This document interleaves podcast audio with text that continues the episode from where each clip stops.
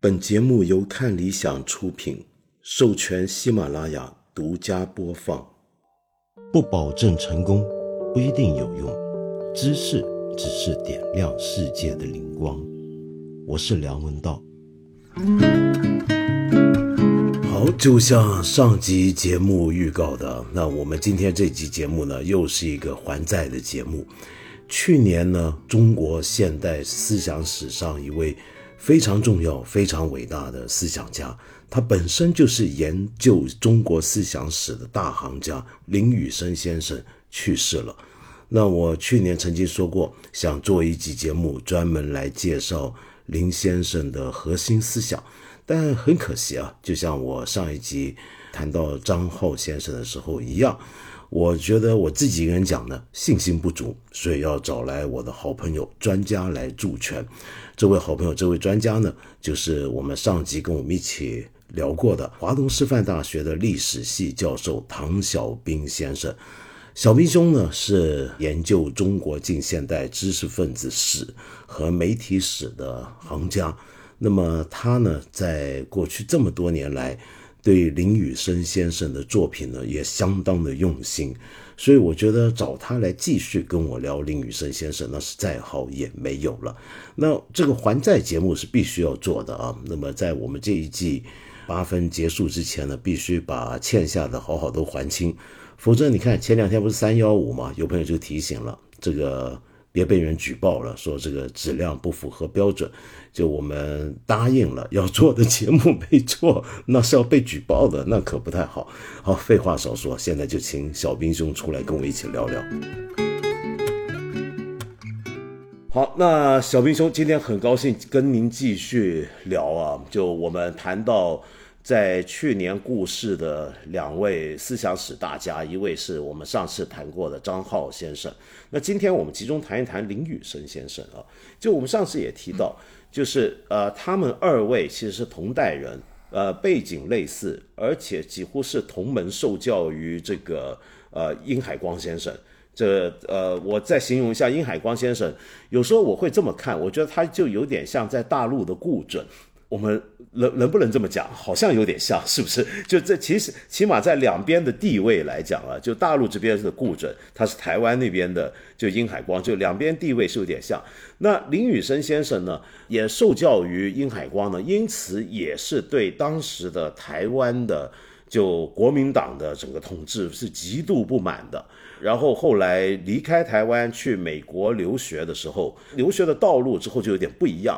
就张浩先生呢，是一开始就是关注中国历史的，就是做中国历史研究。所以您上期也提到，在哈佛受教于史华慈先生，就 Benjamin，所以他叫班老师。对，那这是一个中国啊汉学界里面一个很伟大的一个思想家，就美国汉学界里面。那么但是呢？呃，虽然林雨生先生也受到史华茨的影响，但是他一开始在美国，他比如说他在芝加哥大学，这个很有趣。今天国内很多经济学家都讲海耶克，海耶克，其实林雨生就是正儿八经就海耶克的弟子，就是，但是我们都忽略海耶克不只是个经济学家，还是一个思想家。那么，所以林雨生先生呢，就跟随海耶克研究其实政治思想、社会思想。那么。呃，所以他的整个路子就不一样。他一开头就是，呃，本来他甚至是到后来他才决定要以研究中国思想为为为主要的对象，是因为他觉得，因为海耶克自己跟他讲，我觉得海耶克那段话很有意思，我要在这边稍微我凭记忆讲一讲，就是他那时候在做博士研究，要定以后的研究方向，不知道该怎么定，就问老师海耶克。那海耶克就跟他说，这个问题你最后要自己决定。但海耶克说，你看。我个人的思想，就海耶克说，我个人所有的学术研究，所有的思想都离不开我在维也纳的背景。就他经历了德国纳粹的兴起，二战之后的狂潮这些事情，这个事情是对他有一一二战的整个欧洲的那个变化，对他有不可磨灭的影响。他的学术研究都是以那个问题为关怀的，以这个背景。那所以。呃，林宇生先生就觉得他的关怀到底是什么？他的关怀始终还是中国。呃，这中国为什么会是这个样子？中国以后该是什么样子？这个问题是他的终极关怀。那么，所以他就投入到了中国思想史的研究。结果这个研究一出来，我觉得就很了不得，就是。呃，也是在上世纪八十年代吧，我记得就是他的最有名的一本著作。其实这个分量，那本书看起来不大啊，就是七十年代末在美国出版的《中国历史的危机》。那这个书后来八十年代被翻译到大陆，也翻译到台湾去，那影响非常非常大。我们第一次读到都会觉得天哪，还能这么来想啊？居然还有这么一回事儿。他其实研究的对象主要是五四期间的一些的知识分子的他们的精神取向。但是以前我们觉得最反传统的一批人，包括像鲁迅，包括像胡适，没想到他居然能够说出，其实这些人在某个意义上恰好。是 中国传统的一部分，就您能不能跟我们讲一下这个到底是怎么回事儿？那林先生，我我先稍微讲一下，就是林先生他其实我在华师大求学和工作的过程中间，他来过我们学校做过几次讲座。那我在二零零八年的时候参加了第一届中国思想史高级研修班，那当时林先生是我们的主讲的教授之一。啊，对，所以 对，哎，那您是他的学生啊？呃，也不能这样说，因为当时学员总共有几十位嘛，就海内外的一些年轻的学者和一些博士生，所以当时就呃，在此之前，因为徐老师，我的导师徐静老师也请他过来做过一些呃讲座，但我跟他私下接触并不特别多，个人就比较早的就是读他的书是，特别受触动的，还不是刚才呃文道香所谈到的这个中国意识的危机，而是另外一本，就对我啊，对我的同龄的人啊朋友，比如像这个呃。呃，就是文道祥肯定知道的，比如像陈庆啊，啊，包括那个王小鱼啊，我们那同门，我们都特别喜欢他的那本一九九十年代在中国大陆出版的那个就殷海光、林玉生啊书信录，那本书其实影响也非常之大。哦，真的呀。七零后很多年轻人后来走上学术的道路，就那本书里面所展现出的那一种，就是林先生深受这个哈耶克。包括他当时老师，包括哈耶克，包括希尔斯，一个社会学家，包括甚至我特别崇敬的那个呃阿伦特，阿伦特就是也是他的老师，是吧？在汉娜阿伦特也是他老师，也在芝加哥大学社会思想委员会任教嘛。所以那本书对我们呃那个书信录对我们的影响也很大。哦，这我这还真不知道。您您说说看，哎，那本书对于呃整个七零后的很多人后来，因为大家都知道九十年代七零后出生的人大部分九十年上大学，那九十年代其实中国大陆在这个呃九十年代这个浦东开发呀，整个这样一个小平南巡啊之后，其实整个是一波商业的潮流和世俗主义的兴起的时代里面，但是在那个时代里面中后期，那么像这个这本书其实对于很多的有志于学的年轻人影响非常之大，因为。在这本书信录里面，就是说你看到那个呃，就是林先生在文道上所谈到的，他在芝加哥大学像这个是吧，如鱼饮水那种感觉是吧，深入那一个知识的浩瀚的海洋。我觉得他跟张浩先生、跟于于先生有很大的区别。他其实，我觉得林先生是一个西化程度更深的一个学者，就是整个的思维的方式、认知、呃生活方式方方面面都是很西化的一个。他老是讲这个所谓知识贵族，他在他书信里面跟那个林先、林海先、林海光先有很多很多的关于西方的一些最新的一些，包括哈耶克啊，包括伯兰尼的那个个人知识啊等等，有很多的一些讨论。那么那里面所展现出那一种求知的精神，那一种呃学术的思考，包括他。的博士论文到底写什么是吧？他是经过很漫长的一个探索的过程，因为开始他对西学很感兴趣，对西方的东西很感兴趣。是他本来想做那个的。对对对对，最后哈耶克就跟他讲，就是刚才林先那个文代所谈到的，哈耶克跟他讲说，说我所有的研究，我的思考都是跟我的 personal concern，都跟我的个人的关切有相关的，就这个是一个原动力很重要。那么讲到这里，就回到刚才呃文道像前面所谈的话题，就是说，这林先生最后回到这样一个问题，研究中国的武士的这样一个思想全盘性的反传统主义啊，就其实也是他呃从年轻的时代，包括后来在台湾深受这个殷海光先的影响，就整个为什么在那个时代里有这么一个强烈的对中国传统的一个反叛啊？呃，这个走向一个整体主义的一个反传统，呃，反传统主义是吧？就是他其实对这个概念有反复的一个界定。他说他是一个整体主义的反传统啊，或者或者就他不认为他是一个，因为这个概念其实也是呃经常引起这个呃这个争议的。就是说他的意思，他是一个呃取呃整体主义取向的呃反传统，而不是一个就是说如果按照一个说全盘性的反传统，那事实上你不可能嘛。你不可能比百分之百的反传统嘛？那么他讲的是，其实是一个，呃，其实有点，他后来讲的就是受那个韦伯的那个理想类型那个观点影响，是吧？idea type 影响，就是说，它是一个全盘主义的一个反传统，它是个这样一个代表这样一个价值的取向，但并不能够还原到一个事实的层面上，他好像是把所有的传统都都废除了，等等等，那事实上也不可能吧？啊，不可能。所以他是这样一个呃研究，所以他的研究最后就他走向一个呃，他以这个五四时代三个非常重要的人物，包括这个胡适，包括陈独秀，包括鲁迅，做一个代表来看。他们这些人在五四的时代里面，对于中国的传统那么强烈批评态度背后所展现的到底是怎样一个状况？对不起，我能不能插一句啊？我稍微在这可能我们跟听众解释一下，就我们能不能这么讲啊？就是说我们平常讲的所谓的全盘反传统，那就好像连我们就就干脆就是不用筷子是吧？呃，不用筷子了，对，不要不要吃米饭了，不要吃米饭，对，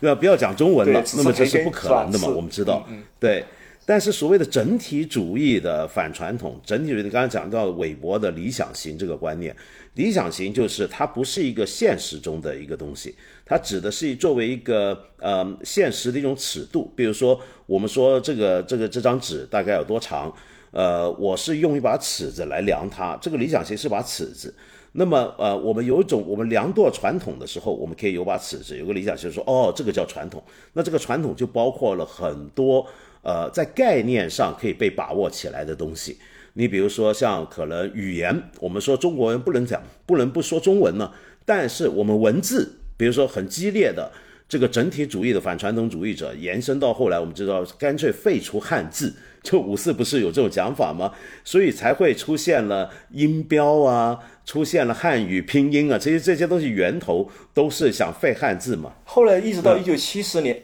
到一九七十年代的时候，中国大陆还提提出来说要把汉字废除，然后用拼音的方式。然后后来是包括周有光先生他们那些人，呃，有有反对，后来就没有那个了。对，很可能七零年代搞一搞，我们今天连汉字都 看不懂了，那就 这个对。所以当时是真有这种想法。那这个就是一种整体主义，就是说作为一个整体，传统文化作为一个整体是有问题的，要要推翻的。那个叫整体主义的反传统主义，咱能继续接着说，那他就用这三位代表人物来说明这个观点，是不是？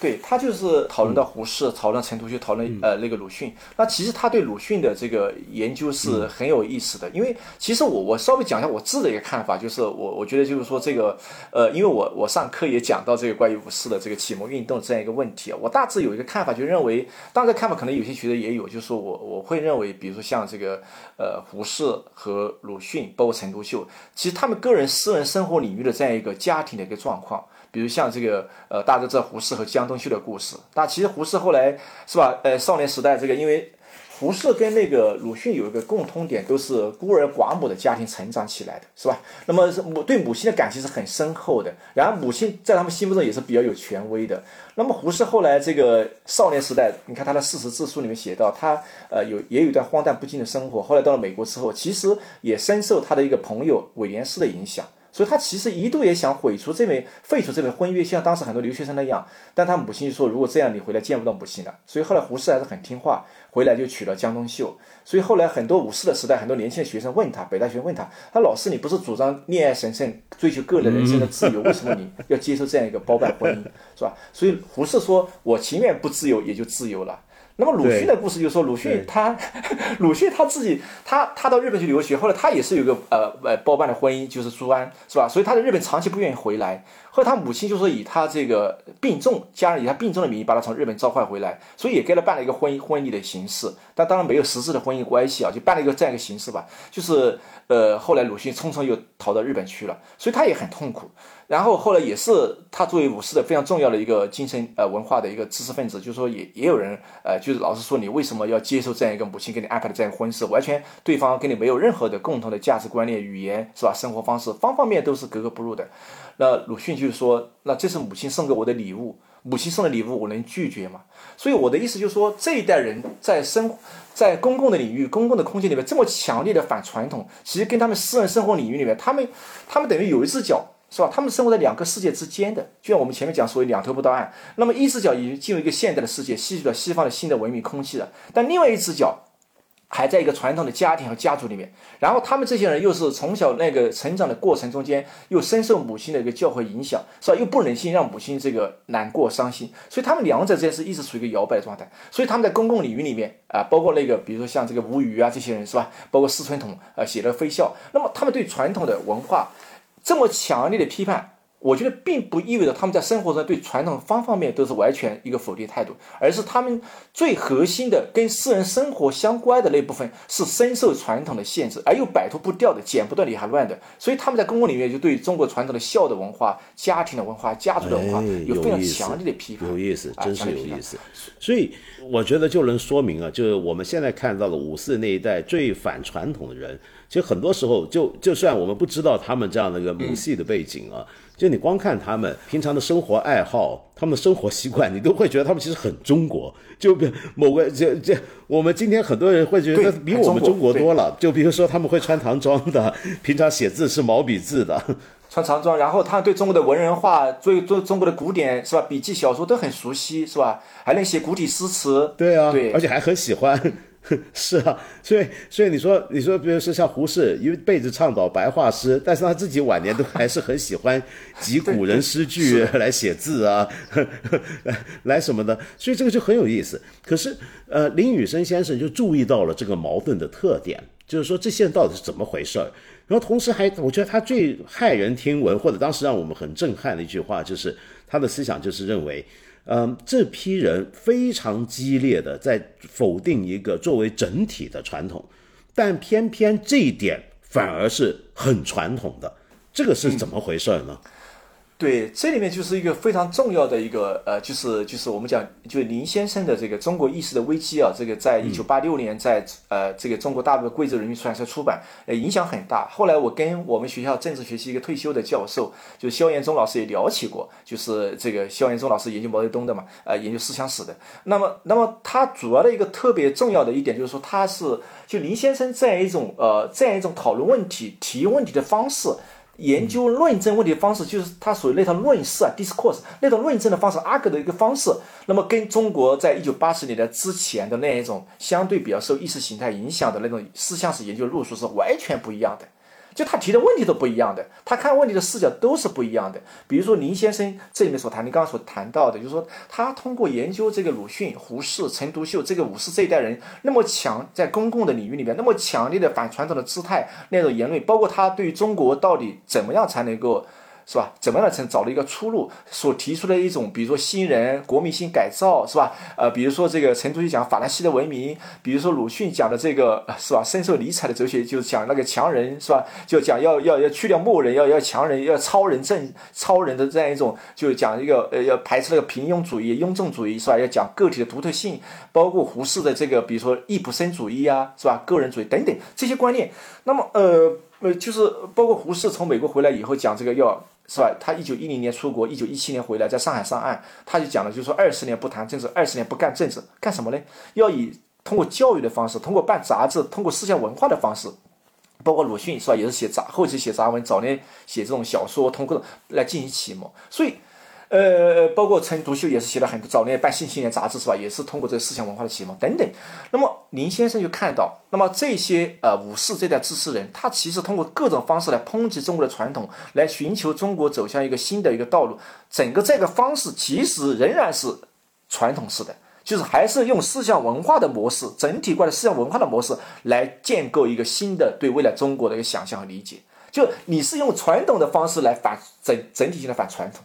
就他看到了这中间背后那个非常强烈的一个吊诡和悖论的东西，就你整个这套思想文化取向的模式来引导他们来为中国来探索一个未来，而这个方式本身是又是高度的传统的一个一个传统化的一个方式。所以我觉得这是林先生一个非常，所以他我我给大家读一下一段话，就是他他说辛亥革命以后，他说借思想文化以解决问题的途径，的确演变成了一个整体怪的思想模式，从而使它变成了一个全盘性的反传统主义的工具。他将中国的传统看作是一个其性质受中国传统思想布局感染的有机体的整体而加以抨击。那么这种借思想文化以解决问题的潜在的整体观，是在各种不同的因素相互作用的影响下才形成的。所以这是我觉得林先生一个独特的一个历史的一个就 insight 吧，一个洞见啊，一个这个真的是很有意思，因为嗯，因为我们现在有时候啊，就如果不像他这么讲话，我们可能还不太留意到，因为我们看呃近代中国的改革浪潮里面的各种的言论啊，比如说对废除小脚，就本来如果我们今天要做一个传统的改革，有些东西不好，我们说哎呀小脚就陋习，你就改这个不就行了嘛，对不对？以后女人不要不要再缠小脚了，大家不要再抽鸦片了，你就搞这个就行了嘛。但他们那个时候想法不是这样，他们想法是，为什么我们会有缠小脚呢？那是因为有某种的秩序、某种思想、某种意识形态。对。这个东西才是祸根，对，整个要拿掉，对，然后跟着再要往深处挖掘，对，要挖掘，不断深挖。然后我们呃呃身边生活上很多事情，所有我们觉得该批判的传统的东西，其实它背后都是有关联的，是整体的。整个文明秩序，所有的意义世界都全是联系起来的。我们要把这整个东西都丢掉，都干掉，否则的话，你光叫人废除小脚呢，那还治不了病根。就是他们有这种想法，那这个想法，这就是他所谓的整体主义。但这个整体主义的想法，它有个假设，就假设我们日常生活所有的行为，我们社会、经济、政治环境的制度，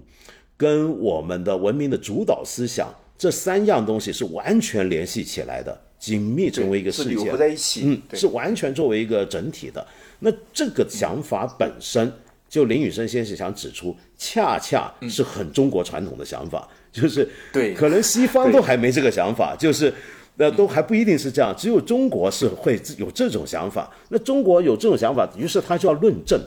中国是不是这个样子？然后他就从儒，特别从儒家的角度来讲，中儒家就有一种整体主义的一种思维。然后我觉得这个书很厉害的地方，就是书的篇幅不大，其实坦白说，但是要把这么多事情给论证出来，那个就那个精密程度就很厉害了。然后他就比如说他，我就举一个最简单的例子，比如说我们儒家传统是相信圣王嘛，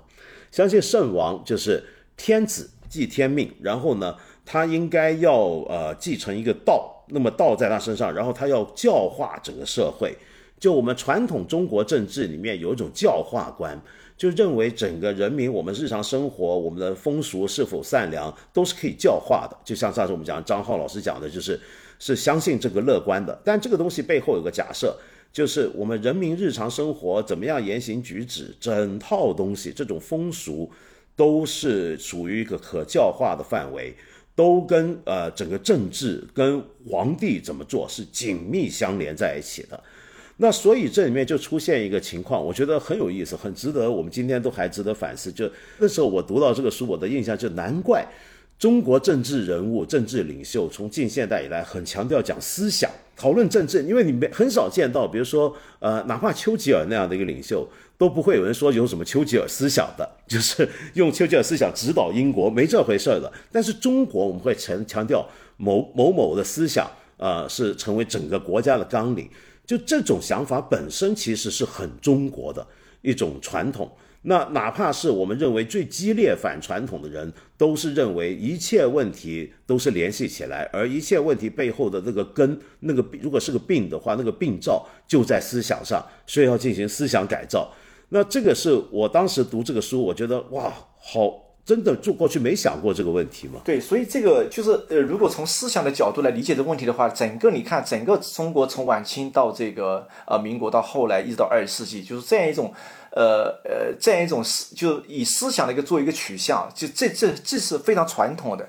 但其实它又引入了一些新的因素，比如说现代的意识形态的因素。有一个非常重要的问题啊，就是我觉得是什么问题？我稍微呃，就沿着林先生的思考往往前这个做一点思考，就是说，那其实在中国传统社会里面，就是说，呃，张浩先生反复谈到一个，就是说关于呃政教关系，就比如说道统和正统是吧？正统就其实。在一定的时间内，包括比如在宋代的时候，他试图发展出一种呃不稳定的均衡吧。他用了这样一个词，就是希望这个道统也好，希望这个呃文化的阶层对权力的阶层有某种这个制衡感。但是总体上来对制约，但总体上来说，其实仍然是一个王胜，而不是个圣王。所以王胜就是你亡了就可以胜。是吧？圣王就是胜者可以亡，圣王是很少的，概率很低的，王胜是很多的，是吧？你亡了之后，你有了权利，那所有人都可以为你背书，然后就怎么你你成为一个有思想的人了，是吧？有一套整套思想的人了，是吧？所以呃，那整个所以整个后来张浩先生看来，就是中国传统的这样一套文化的观念，这个整个这个治理的系统，它其实还是一个相对来说是个一元的，而二元是。偶尔想发展出来，但最后还是没有能够成为一个主导性东西。那么这个在一八九五年，在一九零五年到一九一一年之后，那整个你会看到，到了现代中国以后，那文化和权力开始分流了，是吧？在中国传统社会，有权利人有文化，有文化的人。一般来会掌握权力，比如说我们今天讲的唐诗宋词，很多都是中国古代文化人，呃，也是官员留下来的。那到了现代社会以后，你看到，比如呃，像那个唐德刚写的那个《袁氏当国》，是吧？那么呃，到了后来北洋的这个军阀，其实有些军阀还是有点文化的，相对今天来说，是吧？但是相对传统中国来说，那就变成武夫当国了啊，武夫当国。所以权力和文化分流了以后，那么有文化的人总是在批评有权力，因为有文化的人掌握了媒体，是吧？而有权力的人掌握了这个。就是枪杆子是吧？来来镇压笔杆子，就这个中间就发生巨大的一个一个一个矛盾啊矛盾。所以你会看到，就是说，呃，武士这个时代里面，就是说我今天回头来想，就是说，呃，之所以就回到你刚才所谈的问题，就是为什么总是要从思想方面去寻找根源？那么我觉得还有一个很重要的背景，在于他们对民国的共和政治的失望和沮丧。就辛亥以后，我们建立亚洲第一个共和国，但是后来是这个是吧？这个张逊复辟也好，这个袁氏称帝也好，是吧？洪宪帝制也好，等等，是吧？一系列内外的这个战争状况，是吧？让他们就说哦，原来共和就不够如此而已。看来光改政治不够，要从思想、从文化方面去挖掘根源。所以胡适也好，鲁迅也好，是吧？鲁迅不是有段时间抄古碑嘛，很郁闷嘛，是吧？后来钱学农劝他出来写写小说。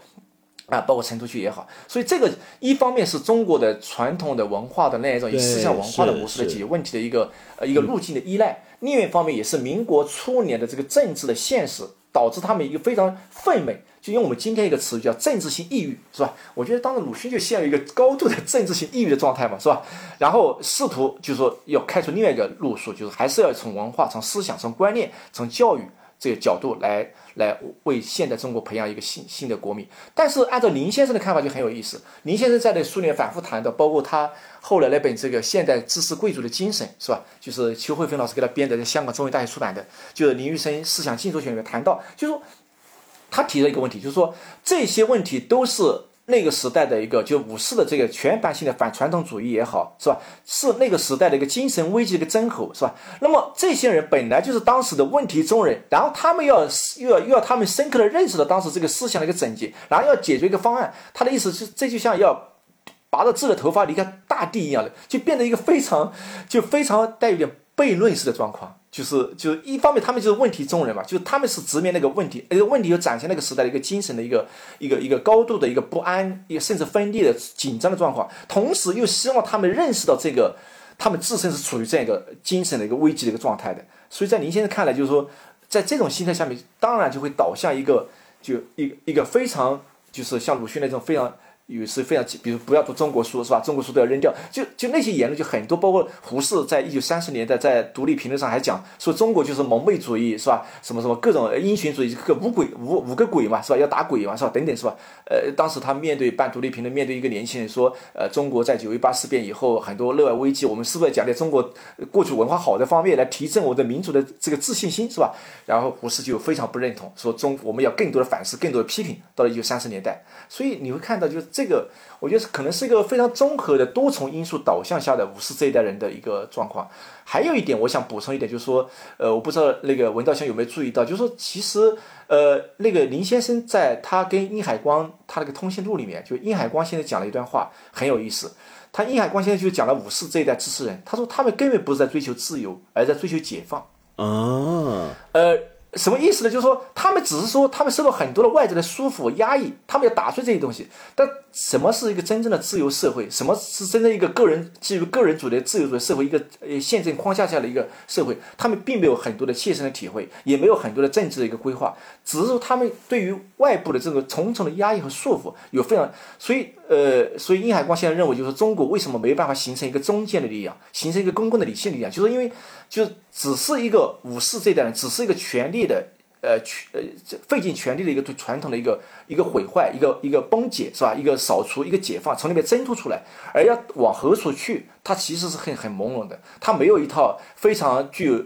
呃政治的一个。呃，切身性的一套理解和一个感受，就像托克维尔写了一个，呃，就是大革命一样的，一同样一个一个有点像文人政治一个这种感觉嘛。那我觉得这个东西其实对于林先生的影响是很大的。我后来我我最近因为要这个节目，我然后读他的书啊，你看林先生经常谈关于自由与权威嘛，是吧？我我想问那些作者，他写的论自由与权威的关系，再论自由与权威的关系。那您现在后来反复谈到，就是说你没有传统，你不扎根于传统，你不理解传统的资源，那你其实你的这样一个所谓的自由是没有没有根基的，你你的所谓创造性也没有这个没有源泉的。所以他反复的讲讲这样一个。呃，知识贵族也好，讲这个权威的一个重要性也好，那其实跟他早年在学生时代就在这个大学读书的时候，那么跟那个殷海光先生那个讨论有很深的一个影响。就是我们只是寻求解放的话，那其实并不一定带帮我们带向一个非常有创造性的一个一个好良善的一个社会的秩序、政治秩序。那么你可能还是要依托于某个传统，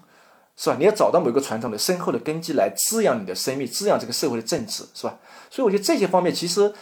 就就就是说，我觉得林先生他一方面是认识了五十这一代人这个属于全盘性的反传统主义，但另一方面他又因此而体悟到了一个传统和自由、权威与自由的一个更加复杂的一个观念。我觉得这个是很有意思的。我觉得对，因为我觉得您讲这个很有意思啊。因为首先就呃，您一开始就说林宇生先生其实是在比起张浩先生是更西化的一个人，在思想上呢，他也是更典型的一个自由主义者。他就会思考为什么中国的自由主义会失败，那就就他会就讨论到中国传统里面有没有可以跟呃种种自由主义所设想的东西接轨的一些的源泉或者是资源呢？那然后另一方面，他在做思想史研究的时候，又发现五四这代人表面上都很反传统，而且是全盘主义的反传统，但事实上。这种做法本身就是最传统的，因此从这里面他又发现人实在是离不开传统。就如果你硬是想要跟自己的传统完全剥离，因为你觉得传统有问题，就像你刚才讲，他引他那句话，就像一个人抓起自己的头发要把自己扯离地面，或者说就像一个病人要给自己看病一样，这是很难办到的。但是，呃，这里面我还想补充一下，这个也跟呃当时对他以及对几位留美的华人思想家、中国思想家有影响的一个，就也是芝加哥大学他的老师，就爱德华席尔斯，就那个社会学家，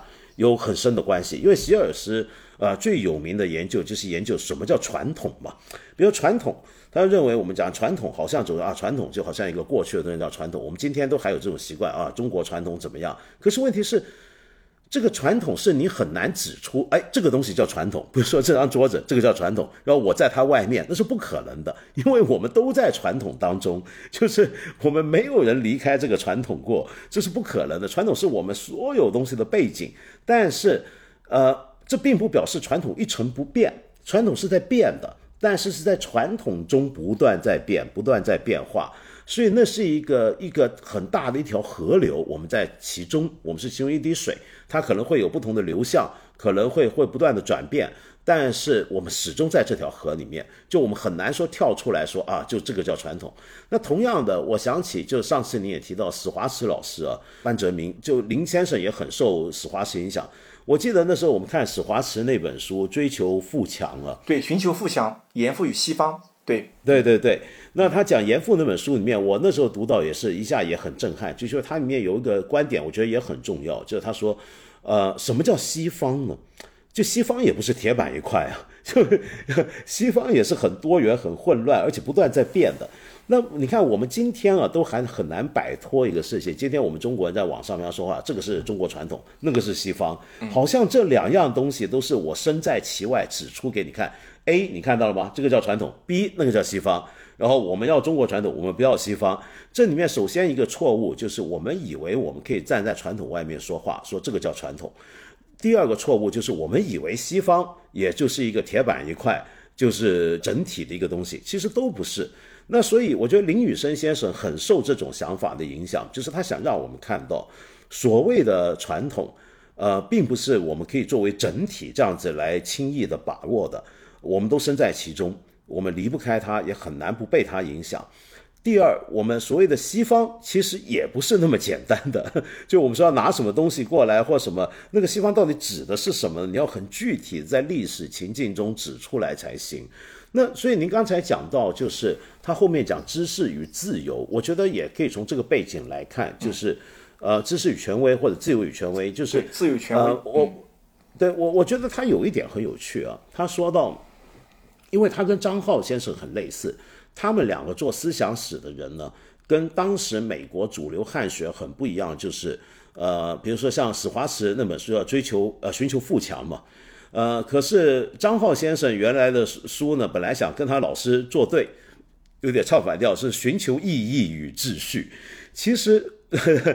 对我觉得张浩先生、林宇生先生都关心这样一个问题，就是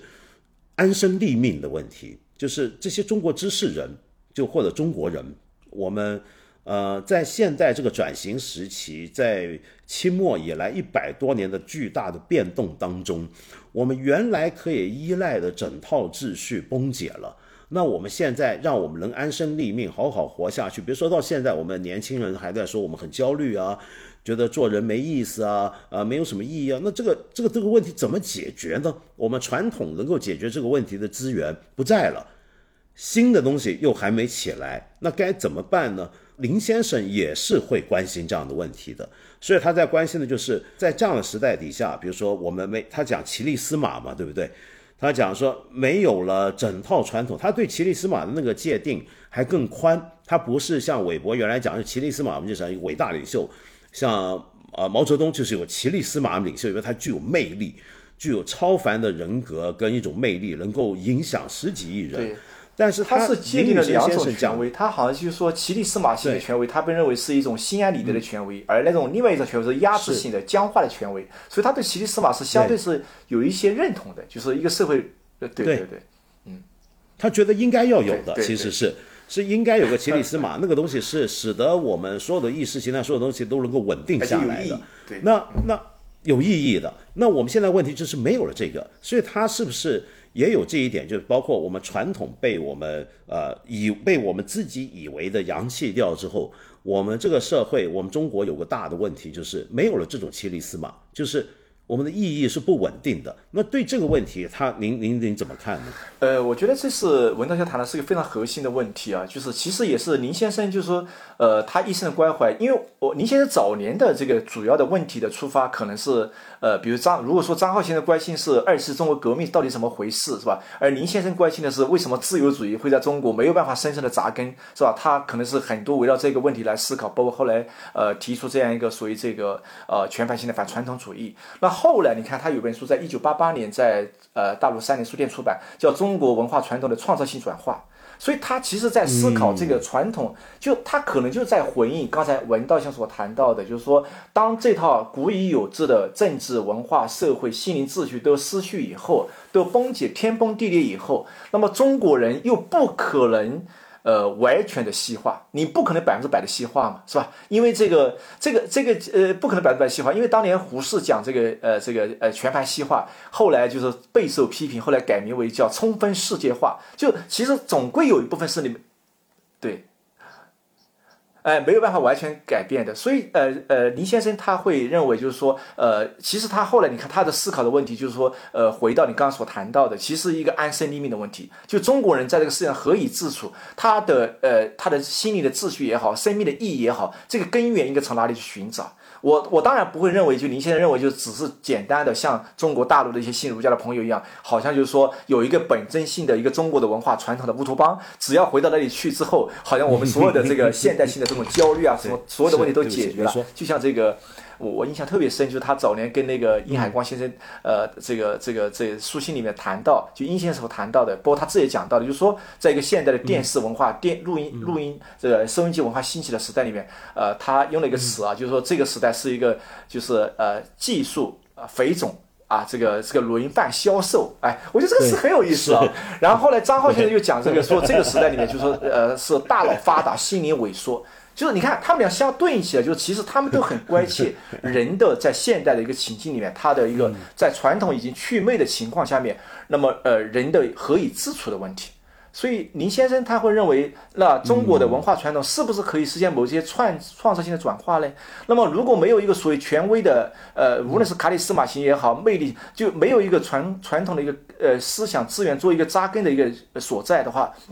那我们所谓的解放之后，是不是我们解放了之后，解放的一无所有，是吧？好像就是说，表面上我们自由了，解放了，是吧？但其实我们更茫然、更空洞。就像五四和后五四那代年轻人，为了为什么后来会走向革命嘛，是吧？那因为从家庭、家族出走以后，你会发现，你你你所渴望的摆脱父母、呃宗族的这个束缚是达到了，但是你最后你发现你自己的心灵，嗯，对你到底得到了什么？你要什么呢？对你，你可以说我不要这个，但你要什么？嗯，对，你要什么就就想不清楚，所以我觉得可能林先生他会认为，呃，包括他写自由与权威、战略自由权威的关系，包括写这个中国文化的这个创造性转化，他都觉得就是说，可能我们仍然可以，呃呃，在中国的传统里面找到一些可以跟现代社会可以有机接损的部分，可以接引出一些资源来引入现代社会，让我们能够有一个。更好的安身立命之所在，我觉得这可能是也是他后来一直在思考的一个一个问题。但另外一方面，毫无疑问，他对于呃自由主义，所谓纯正的自由主义，包括哈耶克那个传，他也有很深厚的一些理解和认同。所以我觉得，在这个意义上来说，就像你刚才前面所谈到的一样，就是说，我们不能简单说我们站在一个长条桌以外，说这个桌子是来自呃这是中国的，然后那个杯子是吧？马可杯是西方的，是吧？那其实我们是没办法，就是说整个中西的一个交融之后，其实我们没办法完全跳脱出来来。来分辨哪个是中的，哪个是西的。就像我们今天讲的，呃，就就像当年很多人就是讲，比如像张之洞是吧，批评就是太西化了很多新名词，然后他的部下跟他说，你的名词本身也是西方翻译过来的，就说就。是吧？像我们今天讲，就等于现在很多人说我们要反日的话，那要彻底反日，我们很多汉语都不能用，对，都不能用了。说我们所有的词汇、我们的观念，很多东西是吧？所以这其实不可能的。这是一个，就第一，你你不可能，你所想象的一个本真性的一个中国的传统，第一，它是不是存在？在世上是要打疑问的。第二，你能回得去吗？也不可能的，是吧？所以，我们只能够生活在这样一个这样一个时代里面，就看起来好像是两头不到岸啊，是吧？上下不着边的一个状况。但是，我觉得对林先生来说，他可能。是吧？他的一个呃呃呃态度，他的一个选择，就是他希望能够找到更多的从中西文明上找到更多的资源，能够帮助中国人找到一个把这个资源灌注进来，能帮助中国人找到一个更好的一个安顿自己身心的地方，而不是总是处于一个焦虑不安、呃惶惶不可终日的一个状态。我觉得这也是反映出林先生那一个，就是说他他经常讲他他比较认同是个知识贵族的一个态度嘛，是吧？包括他最后这本书也叫《现代知识贵族的精神》，说明他比较认同的啊，比较认同的。那我我给大家读一下，就是给我们的听众，就是他讲什么叫知识贵族。他说知识贵族，哎，他他讲的就就他深受哈耶克的影响。他说知识贵族，他认为哈耶克就是个知识贵族。他说知识贵族不是什么社会贵族，也不是经济贵族。知识贵族的精神是什么呢？不是大多数能做到的，在诸神战争，就韦伯所讲的诸神战争的现代性文化中间。各种价值观、信仰冲突，嗯，对，冲突在今天的中国就这样的是吧？那么知识贵族他始终是坚持忠于知性的神明，而无惧其他神旨的精神，就他始终坚持一个亲民的理性，就那种知识上的务实的是吧？自信的、诚实的这精神，所以他认为这就是个知识贵族。能够去除那种蒙昧的、含混的，是吧？呃，意识形态的搅混的东西，是吧？所以我觉得这个是，呃，我觉得是林先生特别让人感动的，就是他一直在思考这样一些问题。这些问题其实跟又不仅仅跟知识阶层有关系，是吧？跟学者有关，而是跟每个人都有关系。您能不能再详细跟我们介绍一下所谓的创造性转化？传统的创造性转化是什么意思呢？因为比如说，有时候我们会有很多误解啊，就是这个讲法听起来好像，呃，很多别的学者也有类似的议论呢。你比如说像，呃，海外新儒家，像我，我，我，我现在中文大学，香港中文大学念哲学嘛。我们的呃祖师就是唐君毅、牟中山这些先生，那那他们呢就会讲到中国呢，呃，他们的问题就在于中国的呃我们传统好像很多东西不具备。那我们现在啊，五四以来我们要讲民主了，要讲自由了，要讲科学了，对，那这些东西该怎么办呢？就传统没有啊，那怎么跟传统接轨呢？他们是认为传统能开出，就传统是有资源。或者经过一个自我的转折砍线之后，能够开出这些东西。可是林先生是不赞成这种讲法的。林先生，那到底林先生讲的创造性转化是什么意思呢？我我想他的创造性转化里面，当然这个问题我没有特别深的研究过的这个这个话题啊。当然，我想就是他可能觉得，因为因为林先生是非常受这个跟那个比如唐君毅先生跟牟宗三先生都不一样，他是。原原本本的这个在芝加哥大学读书，然后呃，包括他要求他读莎士比亚、读这个柏拉图，就读那些书，他是他是非常深入的去了解过西方的思想源流的，所以他的这个就是不是一个简单的一个呃，比如拿来主义或者这个老老内生开出新外王的一个呃一个一个一个态度。那么这点我觉得我我稍微岔开一点，就是讲一下，就是说，比如说。他知道没那么容易的，没那么容易的。然后他，呃，我我我我就想起当时我在呃这个一八年，当时去呃二零一八年去拜访于先生的时候，于英时先生，呃，当时因为正好五四第二年就一百年嘛，所以当时钱老师就约我，呃，钱永祥先生约我做一个访谈。那于先生在里面谈了一个很重要的话题啊，跟我们这个也相关，就是就因为我们以前经常会讲到，就是没有晚清何来五四嘛。这是王德威老师的一个看法嘛？那么于先生认为，其实戊戌就一八九八年前后啊，就就是这个戊戌变法、维新变法是就这样一个启蒙，跟五四的启蒙是很不一样的。那戊戌的启蒙的主体，实际上基本上还是传统的士大夫，是吧？呃，要么是传朝廷的官员，要么是后备官员，是吧？然后整个这套思想的格局，仍然是在传统的。构架之类的啊，构架之类的架构之类的是吧？那么只是可能用拿来主义的态度，用了一些比如西方的科学啊、格致啊，是吧？一些语语词，那么那套语法。是吧？那套基本上还是中国传统的，而到了这个五四的时代，于先生认为啊，所以这点可以看于先生其实跟林先生看法又不太一样。那于先生认为，到了五四的启蒙，比如像胡适的讲这个实验主义，是吧？比如像这个呃陈独秀讲的这个法兰西的这个呃这个自由主义或者法兰西文明，包括鲁迅讲的这个尼采的哲学等等，是吧？那整个这套是一套关于社会政治的一套完全崭新的一个理论学说，从西方搬运过来的。那么这些这些传这些。启蒙的主体都是现代的新式的知识人，因为科举已经废除了，这些人都是在新式的教育里面，比如在西方拿的学位，是吧？那很不一样的，跟传统科有科举功名的不一样所以，呃，所以在他看来，就是说，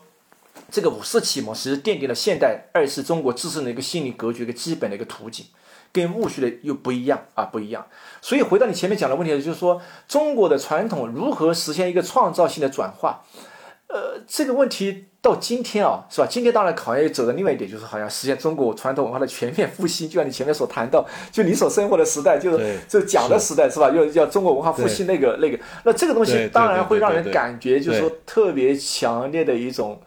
呃不安的感觉啊，不安的感觉，因为它不是一个特别呃呃审慎的呃理性的一个态度嘛。那我觉得林先生所讲的那个创造性的转化，就是他他可能，我觉得我我我瞎猜啊，就是他可能会认为，就是说，呃，西方的一些思想的一些基本的一些价值啊，或者甚至包括一些思维的方式理解，有没有可能是吧？因为他认为五十岁的人仍然是呃盘中走完，是吧？仍然就虽然好像提出。对，仍然是，但是实际仍然是在一个传统格局里面吧，是吧？说他讲的创造性，他可能希望会有某种突破性，而不是个简单的拿来主义的修补主义的东西，是吧？那么他会认为这个传统的东西，呃，如果是真正有价值、有思想、有生命力的东西，即使是因为我们呃呃这个沿用了某种呃，因为受到西方的参照，进行了某种有突破性的一个创造，但仍然是呃有传统的气味、有传统的意象的。所以他觉得这两者之间是一个，它不是个简单的一个，我我认为它不是个简单的一个主次的关系，比如哪个是手段，哪个是目的，哪个是工具，而是这两者是可以互为主体的来来进行一个创发的一个一个一个观念。但是我也也许完全误读了，但是我觉得他肯定跟那个之前那个唐君毅、牟宗三伯他们用康德哲学就就很不一样，很不一样，一样的。对对，我问您刚才最后讲到于先生啊，我觉得。跳出来一下，我觉得很有趣啊，就是余英时先生、张浩先生、林宇森先生三个人，呃，都是一九三零年代。余先生是三零年，然后这个张浩先生好像是三三六年吧，三四，对对对，三四是不是？那个林先生三四年，对对。然后林先生是最年轻的嘛，对，那对三零年，他们是同代人，背景类似，然后都在呃学术成熟阶段都在美国，两个在哈佛，一个在芝加哥大学。对，嗯，是的，然后都在美国，我觉得很有趣，就是他们三个在当年美国的汉学界里面啊，就是带起了一个就是中国思想研究的一个高潮，一个高峰。就就以前真的是因为以前汉学，我们知道美国的中国研究啊，是以费正清，对，就费正清所开创的，更多的是政对社会政治研究，对社会政治研究嘛。那那唯一做思想研究那时候有两个人嘛，一个就列文森嘛。那呃，另外一个就是他们几位都很尊崇的，就史华慈嘛。那么，但是你说中国学者做中国思想研究，而在美国有成就有影响，那他们三个是顶尖的了。然后后来呢，就当然他们的研究著述也覆盖了全华文世界，包括新加坡在内，那影响力极大。那么我们现在回头看啊，可以说，就当时美国有个有个很有名的讲法，叫中国研究的叫呃以中国中心嘛。就因为以前费正清他们那套很简单，就一看中国就是中国就是传统的，我们西方来了冲击你，然后你怎么办？你怎么回应的问题。但是这三位都是从中国内在。来来讲中国史，来讲中国的现在的变化。我们现在变化并不是只是呆板的，你西方冲击我了，我怎么办？不是一个这样的反应，而是我内在有些东西，我有一些内在的问题，在你的刺激底下，可能展现出不同的面目，或者是展现一些不同的境况。这就是一个所谓的中国中心的一个代表。但是这三位呢，都做思想史。呃，或者以思想史为著称，好像是代表着某种中国思想史研究的一个高峰期。我最近我听到有人这么讲啊，好像说，呃，美国的中国研究学界，自从他们之后，中国思想的研究也就变得没有那么重要了。现在美国的中国研究好像又回到了社会文化，就算做思想史是文化史，而不是思想史了。就不一样了。那么，呃，反过来呢，他们也好像代表了中国学者当中的一个中国思想史研究的一个高潮。那么，您怎么看这件事？就我想知道，像今天的华文世界，今天的中国，比如说大陆、台湾、香港也好，做中国思想史是不是一个变得真的是更冷门的呢？还是说只是美国或者西方比较冷门，然后我们这边其实还是很热门？您您是怎么看这个事儿？嗯，呃，很很好。那个文道先讲这个话题也是我特别感兴趣的，因为我呃正好暑呃这个这个假期也在呃应约给那个台湾一个杂志写一篇纪念那个林先生的文章啊，那个汉学研究通讯。所以其实就这三位学者，就是其实代表确实在美国是啊中国思想文化史研究的这个呃这个高光时刻是吧？代表一个巅峰吧。我觉得我我其实比较悲观的，我觉得后面不可能会有人再超越他们三位了，在美国的呃中国估计也也也很难啊，也很难。那么。他们三位就说这样一个呃这样一个思想研究。在在他们之后，在美国确实，当然他们也有学生在做思想研究，比如像于先生有学生叫田浩，是吧？呃，这个呃这个张先生他们都有学生，呃呃，比如像邱慧芬老师啊，在那个 UBC 啊等等，是吧？但总体上来说，那一种气势、那种规模、那种巨大影响力，可能就是已经远去了。所以我称之为一代知识人的这个远去。但是呃，在美国可能思想史研究就慢慢的有一些呃关于中国思想研究有些呃有些没落啊，有些边缘化吧。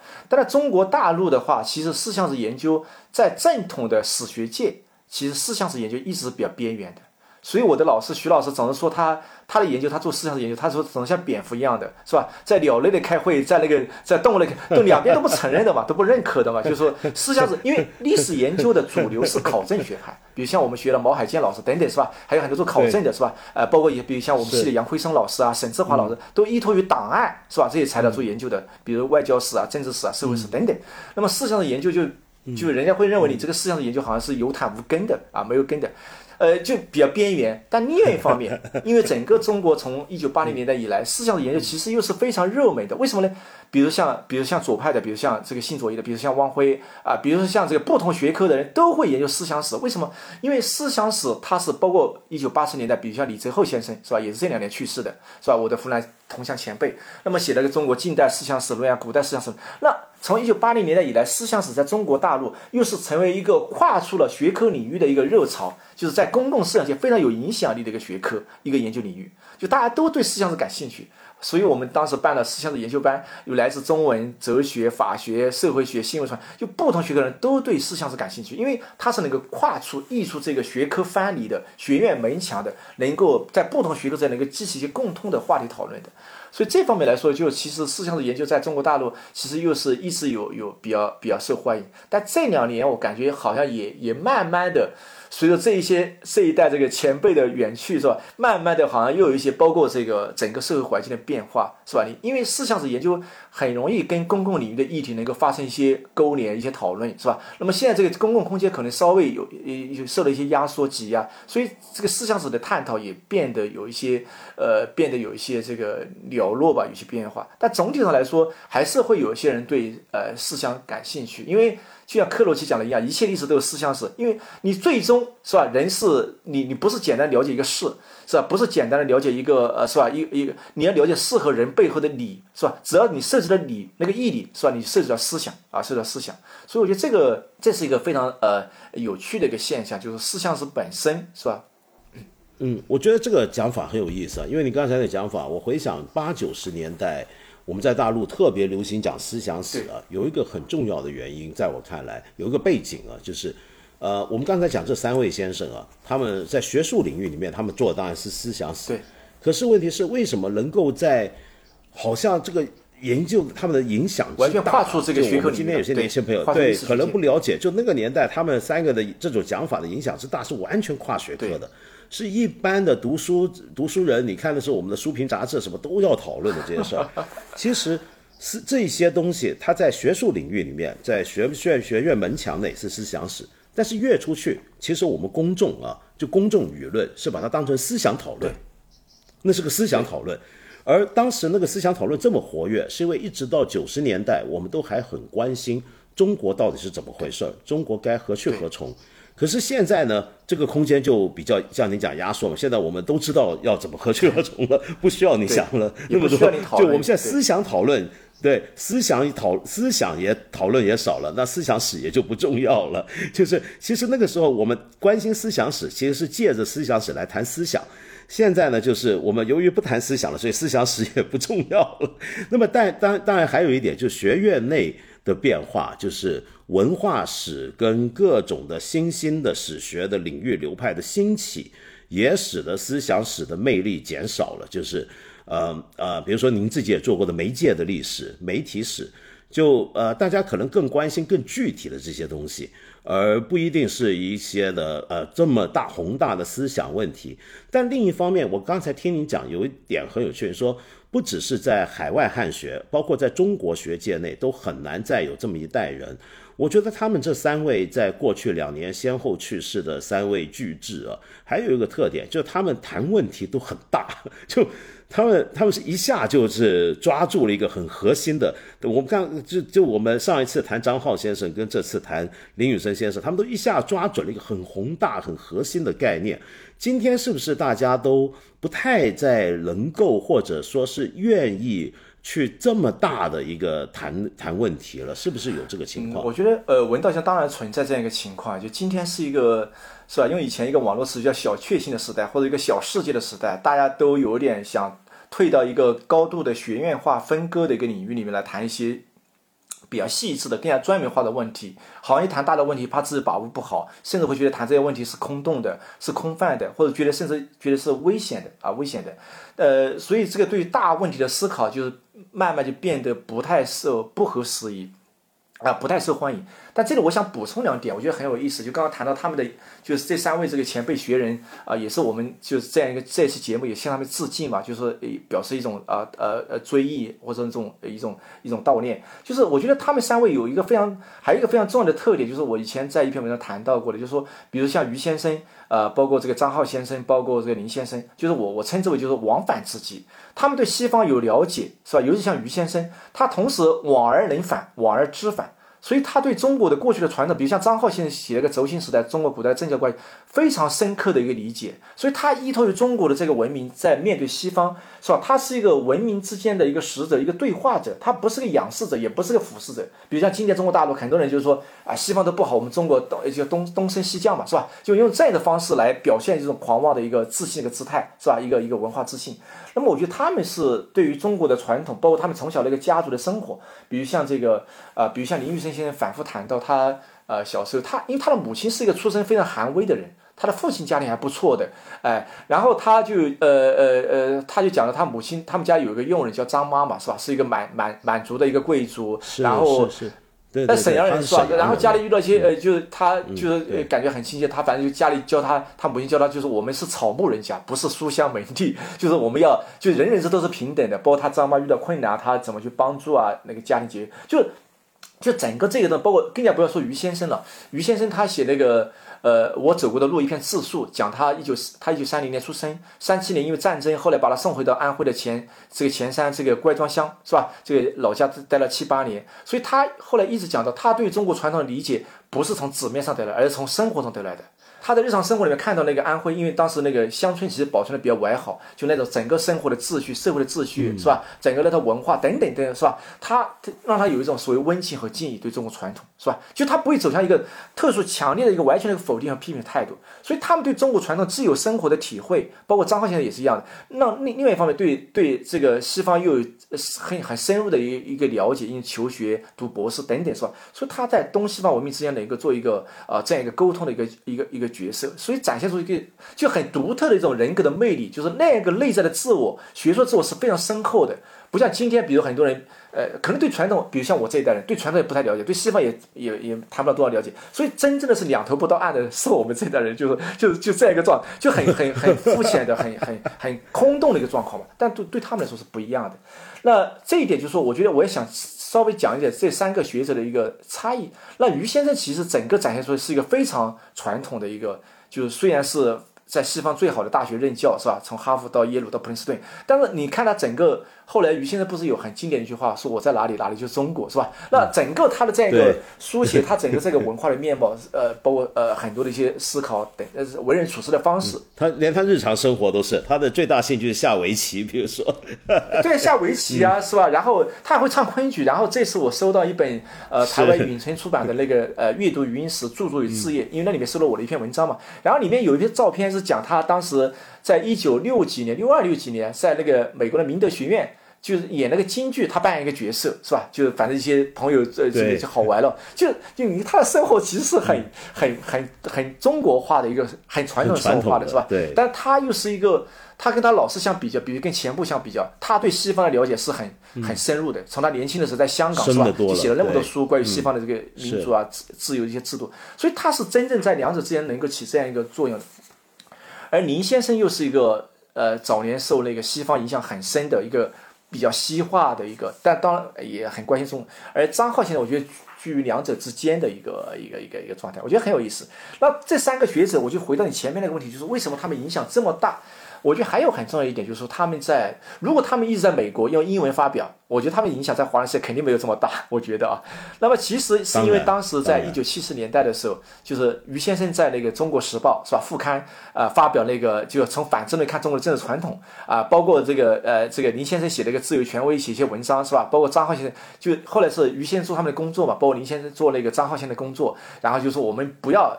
因为当时于先生受了一个刺激，他好像一九七十年代初就回到那个文道乡的母校，是吧？这个香港中文大学新亚书院任教，担任副校长。他当时就就跟一些朋友，因为七十年他在美国已经有些著书英文发表，然后问一些朋友，大家都不知道那些文章，他很受刺激，就觉得，就我其实我一生的关系在中国，是吧？我写这英文的文章，但最后只是个学院的产物，但是其实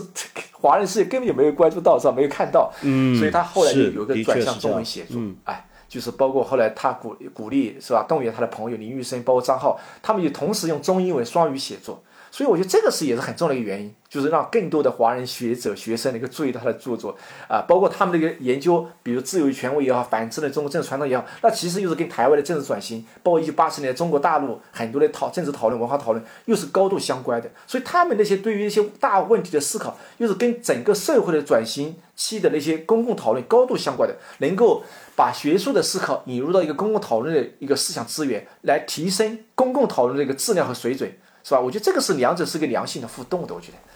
所以您最后说到这个，我又想到这也牵涉到一个很个人的事情啊，就是说，嗯，他们三个的学术出发点啊，都离不开一个个人的生命关怀。这个生命关怀总是牵涉到中国这个国家、我们的文化、我们传统、我们何去何从这个问题。这个问题是他们一个很内在的，就是他不不不去问这个问题，不去想办法解决这个问题，你觉得他们是没办法好好面对自己的。那么，而他们做学术研究的出发点也是这个，就我们现在的学术，坦白讲，你也知道，就很多学者、年轻学者，他可能做研究就是啊，这是我一个学术兴趣，但跟我的个人生命关怀没有那么紧密的连接。就你不会觉得我不做这个研究，我就我就人活不下去，就没这个东西的。但他们是有这个东西，然后再来呢，因为有这个东西，因为他的关怀始终在中国，所以才会出现后来他们很积极的要参与中国我们自己的各种各样的讨论，要用中文写作。因为你从纯学者角度来讲啊，他们在美国功成名就，在美国那么好的学校任教，他继续用英文写作，对不对？继续发表。那不就是了吗？你干嘛，因为他用中文写的东西，在英文那边是不算的。就你说学术算分来讲，比如说于先生后来写的那些东西在那边是不算数的。就我们说他著作等身，但是很多中他后晚年写那些中文书，人家那边不。不理啊，不算啊，那怎么办呢？对我这里补充一个小例子啊，文道希望就是我在零七到零八年的时候，当时在 UBC 访学，然后在 UBC 亚洲系嘛，然后当时跟那边读博士的一些朋友，研究中国明清史的一些朋友，跟他们聊天，就讲了余应时先生，他们都不知道，哎，我当时很震惊，因为我觉得在大陆对于先生对我们来说是高山仰止的一个前辈，他们居然都没读过他一些书，因为他们因为余先生后来就转向这个中文写作的时候，英文就很少，偶尔就是说，比如说把一些中文的一些概要，然后翻译成英文，然后写，因为然后。发表应付一些基本的考核，所以他就很多人就不太知道了。对我就补充这一点。你看这个就是，所以我说他们三个对我们呃后代来讲，后辈来讲，我们之所以那么敬仰啊，就是除了学术成就之外，也是一种人格上的事情。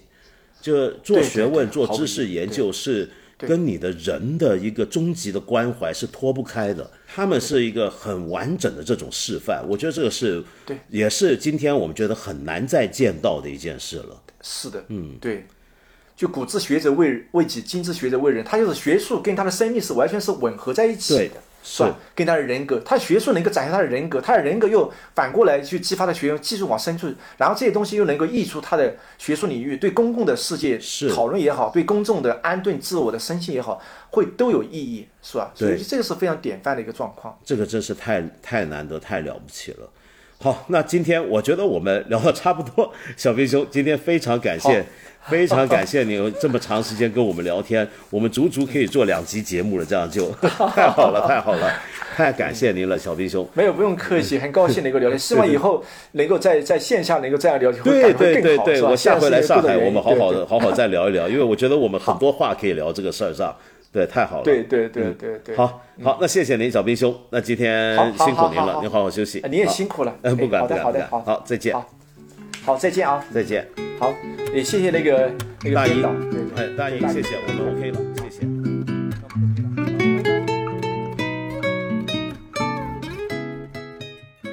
那很高兴今天有机会又和小兵兄。聊了一番，那么浅尝即止吧，算是让大家感受。如果您之前没有读过林雨生先生的作品，那么希望今天这期节目能够勾引起你的兴趣。那我觉得不要光听我们这些节目就觉得好像了解了一位思想家的想法。或者认为自己好像已经对他的说法有了一个准确的把握。一来，虽然小兵兄是专家，那么但是我们这么对谈下来，我们也不敢说自己讲的是完全的准确。二来呢，就我们这种对谈节目啊，那么难免要照顾的事情很多，比如说可能有些朋友对这方面讨论呢觉得有点距离，那我可能需要。补充一些背景，如果您真的想深入了解的话，我就像我做所有读书节目一样啊，我每次都强调，不是代替你读书的，我从来不相信那种什么你不用读一本书，我用几十分钟帮你读完它这种话，这怎么可能呢？你还是要自己去读的。那么说到这呢，我看到有朋友留言给我，就说这个觉得我做这种对谈节目呢有个问题，就是呢我说话常常太多了，有时候在提一个问题之前呢铺垫的太久了，那么使得这个嘉宾说话的时间空间都少了。哎呀，真是遗憾。因为也有人呢就觉得对谈节目不好，就是我说话说少，这你说这该怎么办呢？其实很简单啊，我一直强调我做这八分的对谈节目是个对谈，不是访谈。所以我难免也会话多一点，而且更重要是什么呢？虽然我这么多年呃做媒体工作，我常常讲不要瞧不起自己的读者、自己的观众、自己的听众。我向来都很高看很看高我的我的呃受众的，也就是我很看得起您。那么但是呢，我在这个节目的留言也常常发现。并不是所有人都能够一下就了解我们在谈的事情。那主要并不是说呃人家的智力啊、学问水平有问题，而是说每一个人平常关心的领域、接触的领域都不一样嘛，对不对？所以你比如说我们谈中国近现代思想史，那有人不了解或者不清楚、不熟悉，这不是很正常吗？那在这个情况下。我就难免想要多费一点唇舌去补充一些背景，好让那些平常不太关注这个领域的人，如果他也感兴趣要听的话，哎，还能够有点听得进去的意思。那么大概是这样，要请各位原谅。那么再来呢，我也看到有些朋友就着我们上次的讨论呢，在这里留言。那么我觉得非常感动，这是我最开心看到的，就直接针对我们节目里面的内容。针对我们介绍一些的大学者，比如说张浩先生的一些想法，提出一些看法跟疑问。呃，我今天不在这里展开回应，但是我还是强烈建议您回别听了我们这个就算。如果您真的觉得有问题或者不同意的地方，不如您回头找找张先生的著作来看一看。也那这样子呢，自己接触过。哎，再去想这些问题呢，那这个可能会有另一番不同的体会。您觉得是不是这样子呢？呃，对我们讲完这么雅的事儿啊，给你介绍这位朋友留言，这位朋友叫这年轻人 W C 是什么意思呢？这个名字，你说道长山上女士隐退了，愿您管理好情绪，保重身体。我知道你说什么，呃，可能也有人知道。您说的三上女士，估计就是三上优雅，是不是？这个在华人世界非常受关注、非常受欢迎的日本 AV 界的当红女优，呃，宣布要退出江湖了。啊，对，放心，我情绪、身体都挺好的，这个我不太受影响，因为我不太关注这个事儿，但我知道这个新闻。呃，不过我看新闻呢，还知道也你也不用太担心，因为旧的不来，新的不去，是不是？最近有一个香港女孩子非常高调的加入到了日本 AV 行业当中，那么也最近频频接受采访。那很多你知道这种消息出来，在香港当然很震撼，很多香港网民呢就上网就有很多的讨论，那么大家纷纷称赞。称赞什么呢？我们不看最近杨紫琼得了奥斯卡金像奖的最佳女主角，大家都说是中国人的光荣或者华人的光荣。那么也有人就香港的官员出来说是香港的光荣，因为把她当香港演员嘛。那于是呢，很多网民好事者就又出来说了：这位香港女孩子加入日本 AV 拍摄，这是香港之光啊。然后呢，又有一些人呢，秉承着香港流行文化当中那种爱胡闹的特色啊，就虚构了一段这个香港的官员恭贺这位女孩子加入日本 AV，成为香港之光的 这么一个一个声明。那么结果那位官员呢？但现在可不能随便乱开玩笑了。结果这个官员就出来澄清，绝对没这回事儿。不只是这样，据说还报警处理了。大家小心点，别闹了啊！好，那有人胡闹，但你看还是有很多严肃的朋友啊。像在呃刚才这段留言后面，王仲山，我们的老朋友，他就留言：大江健三郎也走了。是的。呃，大江健三郎是我最钟爱的作家之一，也是我心目中日本文学界的良知。呃，他最近不幸去世了。嗯，我我其实很多很多年前就在不同的场合用文字、用节目都介绍过大江健三郎的作品。那么现在呢，就呃，今天恐怕一时间没机会去介绍了。为什么呢？要在这里先跟您说明一下，这期节目之后呢，接。下来整整两个礼拜，我都要放假。是的，我要休假。我现在事先声明休假，总比到时候放鸽子好，对不对？那结果这两个礼拜一休假，本来累积下来想要谈的很多事情就没办法好好谈了。比如说大江健三郎先生的去世，又比如说呢，也有很多朋友提到最近沙特阿拉伯跟这个伊朗呢恢复邦交了。那么这件事情是否也很值得谈？那当然太值得谈了，因为还可以顺便引出一个我过去这么多年来都很关注的，就是也门内战的事情啊。但很可惜，我放假。那么如果我放完假回来，这些事情，哎，还有演变，还有发展，或者说您还关注的话，那到时候我们找机会再来聊，您觉得如何？不只是这样，也有朋友提到，最最近蒋彦勇医生也去世了。是的，蒋先生呢，也是我很尊敬的一位长者，他的去世，我觉得也真是某个时代上的一个症状。嗯，我能这么讲吗？但是我不知道该怎么说。那如果您不知道蒋医生是谁的话，那我建议您百度一下、谷歌一下或者 Chat GPT 一下，查一查，呃，蒋医生是什么人物。反正现在呢，说话也没那么容易。我希望你能够理解。你看，有这位朋友，呃，留了手机号，幺五七开头，幺九九五结尾。你说道长，最近听闻徐子东老师在上海复旦大学做讲座时被举报了，道长如何评价这件事？谢谢。没什么好评价啊，因为我还不清楚，我只是看到有这么一个微信的公告，呃，就是说徐子东三呃在前两天是今天还是昨天前两天吧，反正呢就在下午三点准时在复旦幺零零幺会议室直播讲座。那么我现在是照念啊这个网上的消息，在开场半小时左右准备讲《白鹿原》这本小说当中的政权、主权和神权。主持人李楠教授忽然打断说：“刚刚一个孩子路过拍照，向大学纪检举报，纪检说不让开腾讯会议，讲座旋即解散。那么另外呢，根据听讲座的一位复旦校友称，二十四分钟后被一个学生举报，线上会议掐断了。我的母校竟然变成这样了。”那但是事实是怎么回事儿呢？那现在还不是很清晰。那么只是看到这些网上的只言片语，我也不敢判断。但说实话，这种事儿我们过去两年也讲了很多了，反正现在已经成为常态。就你在学校做个讲座，那有学生他如果按照刚才那个讲法是准确的话，那意思就是说那个学生其实并不是在那听讲座的人，他是路过，他路过可能不小心听到了什么，他觉得不妥，那么也就等于说他听不到前文后理，只是听凭他中间听的一段话。那么用那段话就觉得有问题，就可以来举报。那现在能举报的事儿太多了，对不对？而且逢举报通常都必能得到处理，那么你也不用辩解什么了。呃，所以因此呢，我以前也说过，我去年就早说过了。这现在以后恐怕大家在学校里面不能够听到什么听到的东西，知道学到的就是会相对减少了，因为很多老师呢也都会检点一点，尽量不讲一些呢就违反了一般同学的。常识或者他们以往所学到的一些意见、一些想法，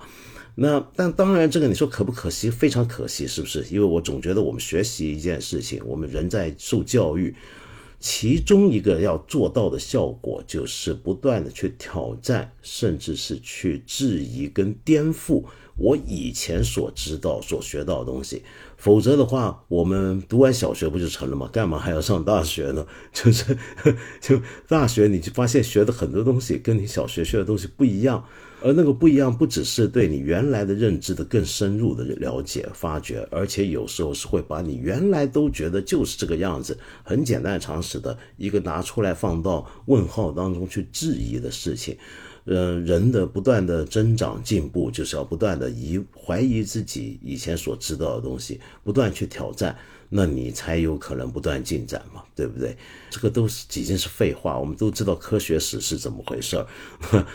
如果都跟以前一样，那也就别搞什么了。不过没办法，现在就这个情况。所以过去几年呢，偶尔我有些朋友在学校教书，朋友也有时候邀请我去学校里面，在他们课堂上讲一个就他们认为我可能会了解的东西。但我现在都免得呃让朋友受连累，这种事儿最好可免则免。因为你讲 讲了嘛，你哪知道现在学生听到什么话，他他给你举报了呢？因为他万一甚至不一定是听你讲座的人，听你上课的人，可能是路过的人，他听到，比如说假设有人在教中国近现代史，他读到了当年的国民党的宣传，一个老师在讲国民党当年宣传怎么批判共产党，怎么样怎么样，他可能是照读历史文献，就这么一段话，万一有人听到，哦，有人在污蔑我党。那把你给举报，你说怎么办？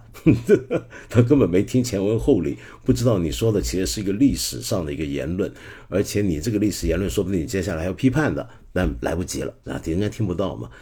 不过现在这个事儿啊，哎，这个世道，反正每天都会有很在我这种老一点的人看来会觉得很怪。比如说，我看到上个月有个消息，这还是杭州发布的，杭州成立了一个中心，叫杭州道教中国话交流中心，揭牌了。我我也是搞半天没搞懂，因为我看到那个消息，那是一个政府的公告，下面还很认真的在讲怎么样推进道教的中国化，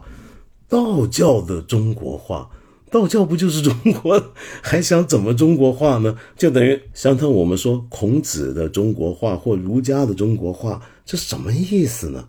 算了，别别说了。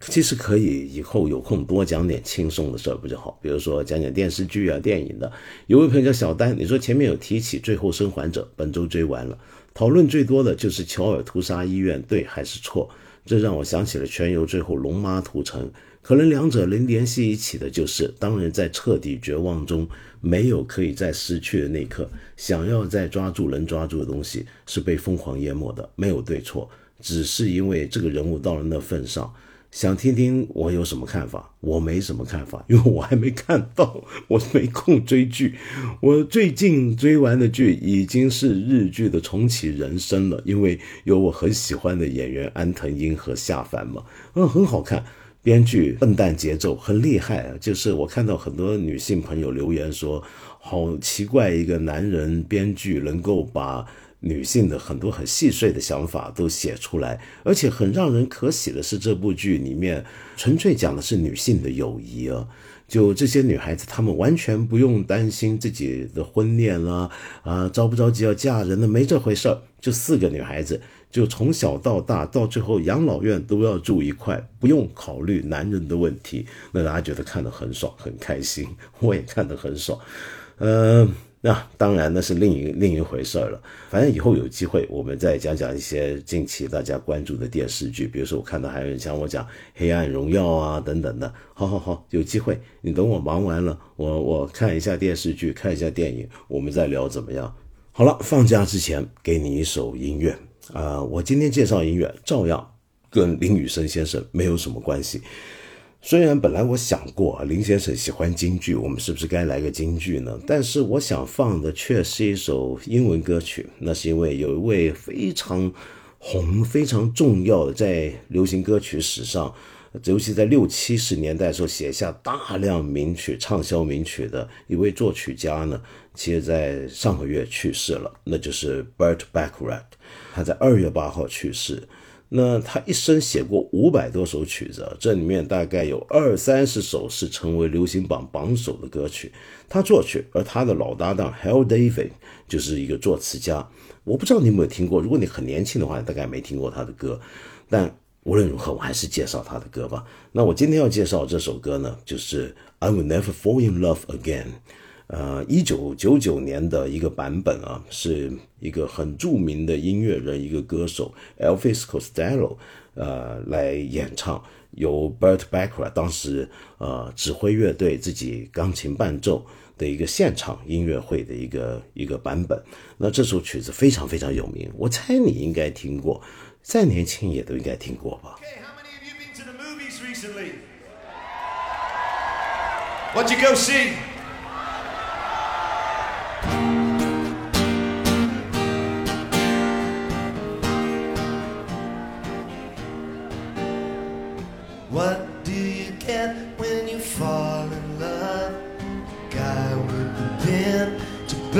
Your bubble.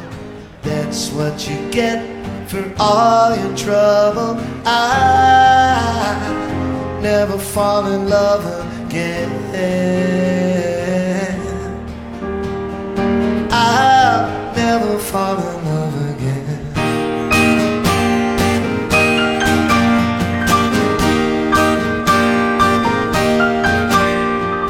What do you get when you kiss a girl.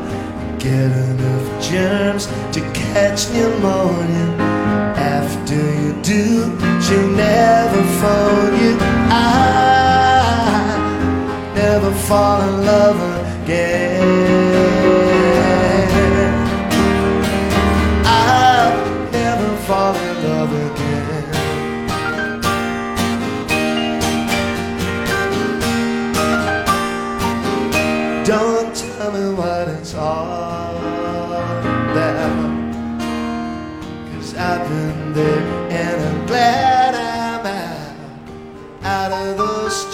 those chains that bind you.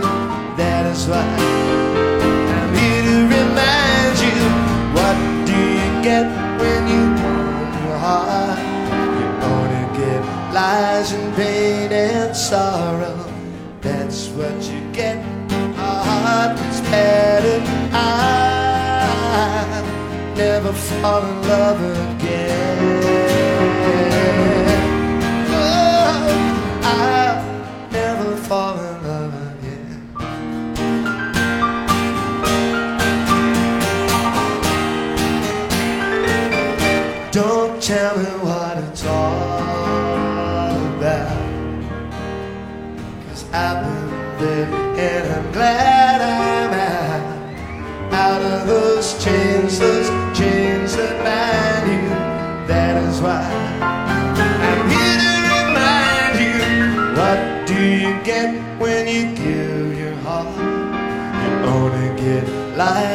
pain and sorrow.